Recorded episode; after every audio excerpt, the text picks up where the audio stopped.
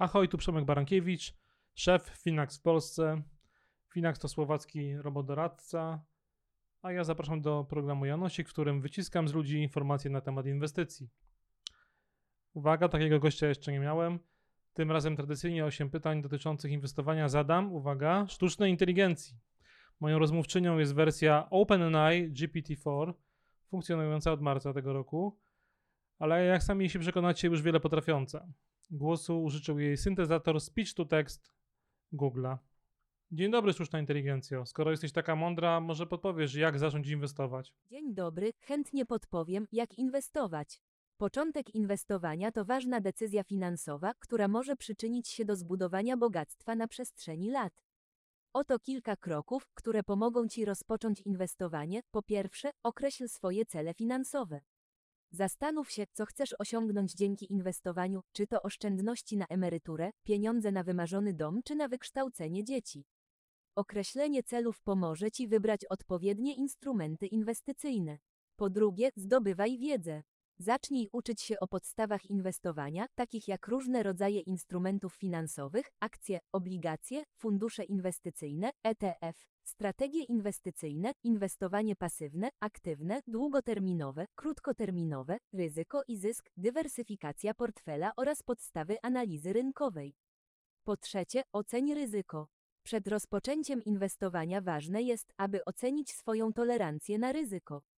Każdy inwestor ma inną zdolność do radzenia sobie z ryzykiem, dlatego ważne jest, aby wybrać odpowiednie instrumenty inwestycyjne, które odpowiadają Twojemu profilowi ryzyka. Po czwarte, buduj fundusz awaryjny. Przed rozpoczęciem inwestowania ważne jest, aby mieć na miejscu fundusz awaryjny, który pokryje od 3 do 6 miesięcy wydatków w przypadku utraty pracy lub innych nieprzewidzianych okoliczności. Po piąte, wybierz platformę inwestycyjną, która pasuje do Twoich potrzeb. Porównaj prowizje, funkcje i narzędzia dostępne na różnych platformach. Dostępne są platformy online, takie jak biura maklerskie, aplikacje inwestycyjne czy robodoradcy. Po szóste, rozpocznij inwestowanie. Wybierz instrumenty inwestycyjne, które najlepiej odpowiadają Twoim celom finansowym i tolerancji na ryzyko. Pamiętaj o dywersyfikacji, czyli rozłożeniu inwestycji na różne instrumenty finansowe, co pomoże zmniejszyć ryzyko. Po siódme, regularnie monitoruj swoje inwestycje i sprawdzaj, czy są zgodne z Twoimi celami finansowymi. W razie potrzeby dostosowuj swoje inwestycje, aby uwzględnić zmiany na rynku lub w Twojej sytuacji finansowej. Po ósme, konsultuj się z doradcą finansowym. Jeśli nie jesteś pewien, jak zacząć lub potrzebujesz dalszej pomocy, rozważ konsultację z doradcą finansowym. No to jak najlepiej inwestować na emeryturę? Inwestowanie na emeryturę to długoterminowy proces, który ma na celu zapewnienie wystarczających środków finansowych na przyszłość. Oto kilka wskazówek, jak najlepiej inwestować na emeryturę, zacznij wcześnie. Im wcześniej zaczniesz inwestować na emeryturę, tym więcej czasu będzie miało Twoje kapitału na wzrost. Długoterminowe inwestowanie pozwala na skorzystanie z efektu złożonych odsetek, który może znacząco zwiększyć wartość inwestycji. Utwórz plan emerytalny. Określ, ile pieniędzy będziesz potrzebować na emeryturę, uwzględniając czynniki takie jak koszty życia, opieka zdrowotna, spłata długów oraz cele życiowe. Stworzenie planu emerytalnego pomoże Ci lepiej zrozumieć, ile musisz zaoszczędzić i zainwestować. Skorzystaj z kont oszczędnościowych na emeryturę. W wielu krajach dostępne są specjalne konta oszczędnościowe na emeryturę, takie jak 401k w Stanach Zjednoczonych czy indywidualne konto emerytalne w Polsce. Skorzystaj z tych kont, ponieważ często oferują ulgi podatkowe i inne korzyści finansowe. Dywersyfikuj inwestycje. Inwestuj w różne instrumenty finansowe, takie jak akcje, obligacje, fundusze inwestycyjne czy ETF, aby zmniejszyć ryzyko.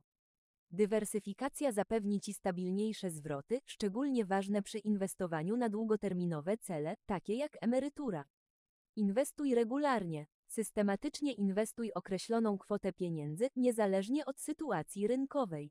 Możesz skorzystać z metod takich jak inwestowanie systematyczne czy dollar cost averaging, które pomagają złagodzić wpływ wahania cen na rynku.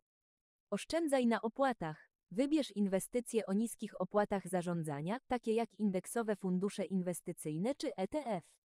Zmniejszenie opłat związanych z inwestycjami może przyczynić się do wyższych zwrotów w długim okresie. Trzymaj się swojego planu, unikaj podejmowania pochopnych decyzji związanych z inwestycjami.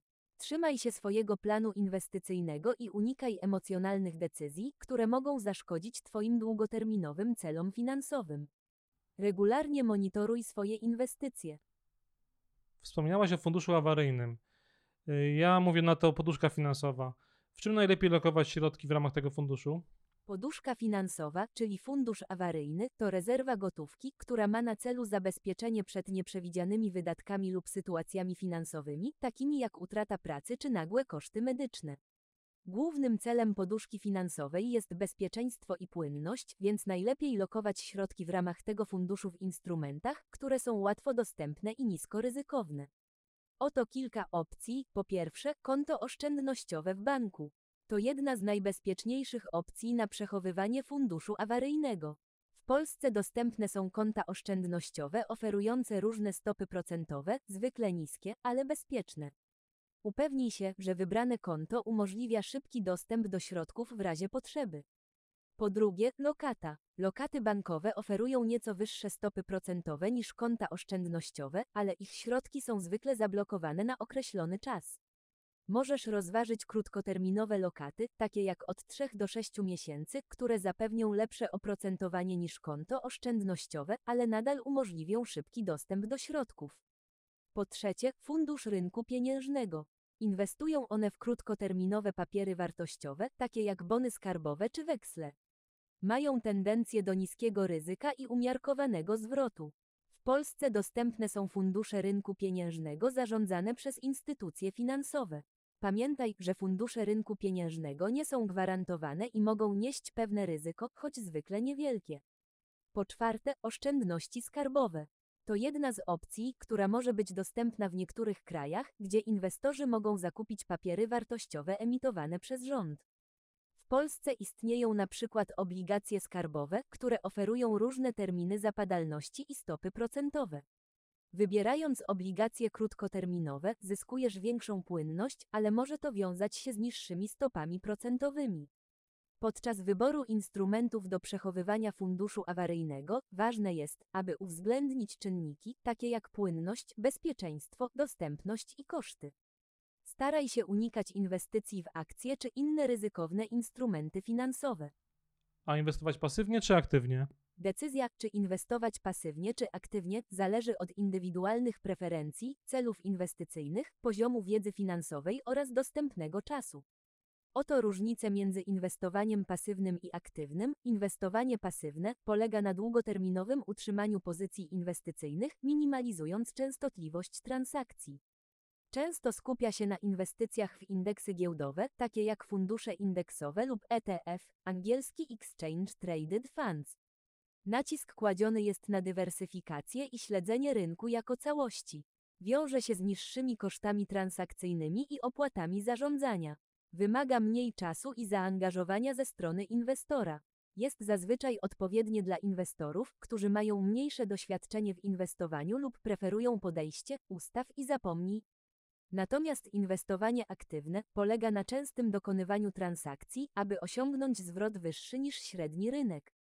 Obejmuje zarówno inwestycje indywidualne, jak i zarządzanie aktywnymi funduszami inwestycyjnymi. Nacisk kładziony jest na analizę fundamentalną i techniczną, aby identyfikować okazje inwestycyjne. Wiąże się z wyższymi kosztami transakcyjnymi i opłatami zarządzania. Wymaga większego zaangażowania czasowego i bieżącej analizy rynku. Jest odpowiednie dla inwestorów z większym doświadczeniem, którzy chcą aktywnie angażować się w zarządzanie swoim portfelem. Ogólnie rzecz biorąc, inwestowanie pasywne jest polecane dla większości inwestorów, zwłaszcza dla początkujących, ze względu na niższe koszty, mniejsze ryzyko i prostotę strategii. Jednak inwestowanie aktywne może być odpowiednie dla niektórych inwestorów, którzy mają wystarczającą wiedzę, czas i zasoby, aby angażować się w bieżącą analizę rynku i podejmowanie decyzji inwestycyjnych. Ważne jest, aby wybrać strategię, która najlepiej pasuje do Twojego stylu życia, celów finansowych i poziomu komfortu w związku z ryzykiem. No to powiedz teraz, czy lepiej inwestować lokalnie czy globalnie? Decyzja o inwestowaniu lokalnie czy globalnie zależy od Twoich celów finansowych, apetytu na ryzyko i preferencji. Oto niektóre zalety i wady.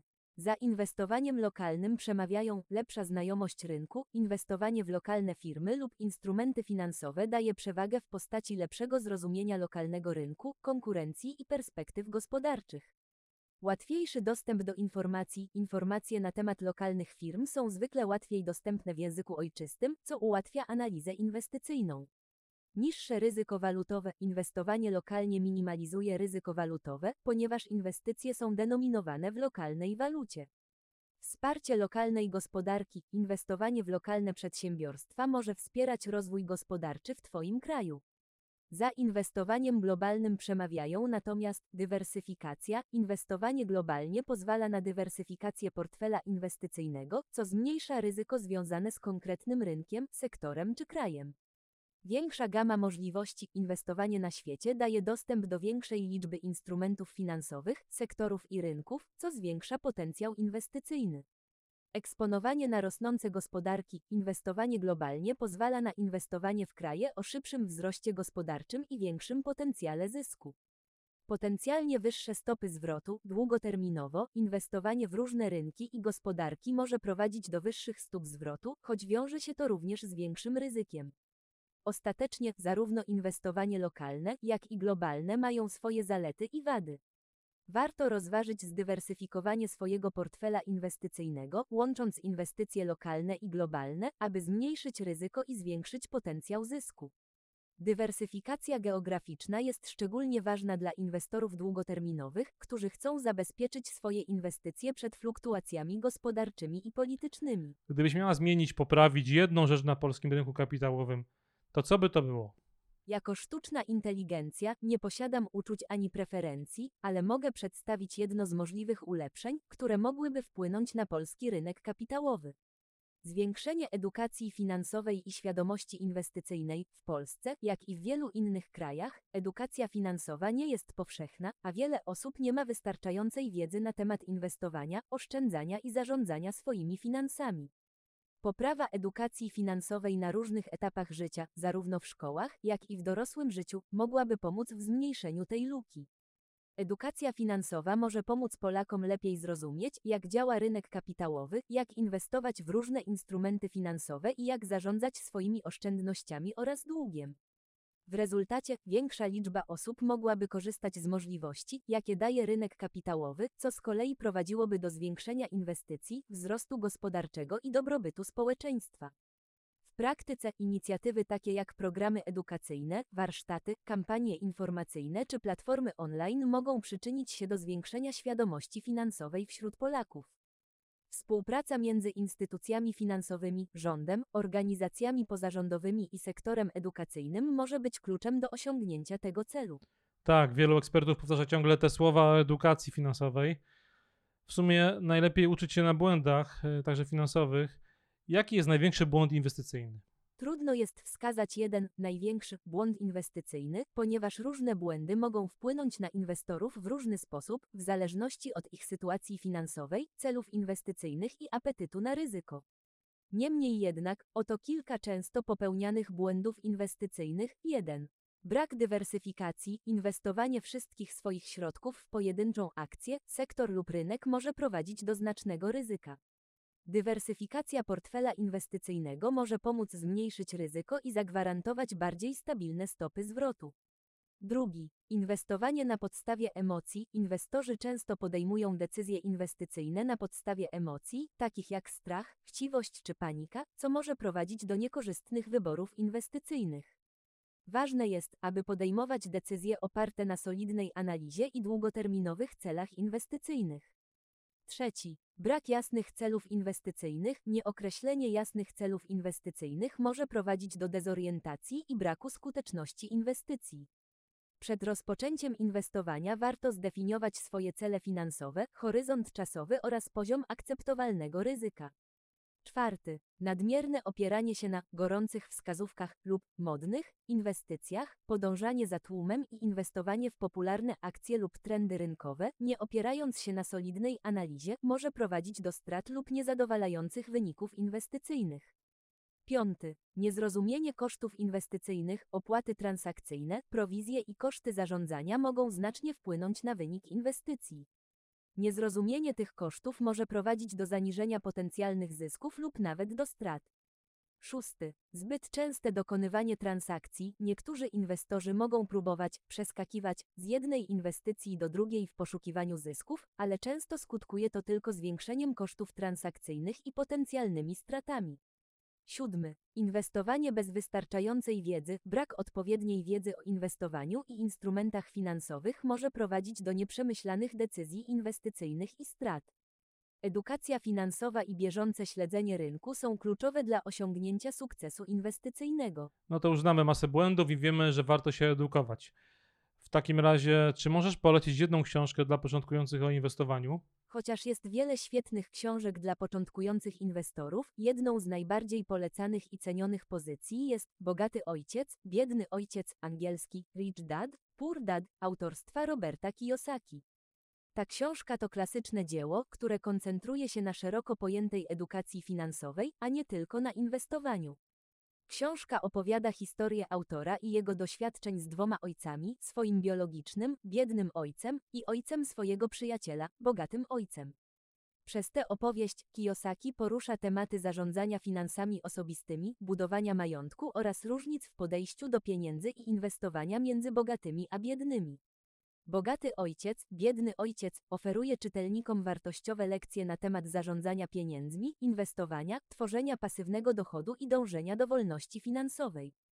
Książka ta jest odpowiednia dla początkujących inwestorów, ponieważ jest napisana w przystępny sposób, a jej nauki można zastosować na każdym etapie życia.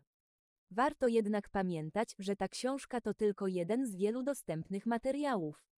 Aby uzyskać pełniejszy obraz inwestowania i zarządzania finansami osobistymi, warto zapoznać się z innymi pozycjami, artykułami i źródłami informacji. Faktycznie czytałem tę książkę i polecam jej recenzję na naszym kanale YouTube. Wcale nie jest taka oczywista. A Tobie bardzo dziękuję za rozmowę. Byłaś naprawdę wyjątkowym gościem Janosika. Dzięki i dobrego inwestowania. Dziękuję. Życzę również powodzenia w inwestowaniu i realizacji Twoich celów finansowych. Jeśli będziesz mieć pytania w przyszłości, śmiało pytaj. Chętnie pomogę.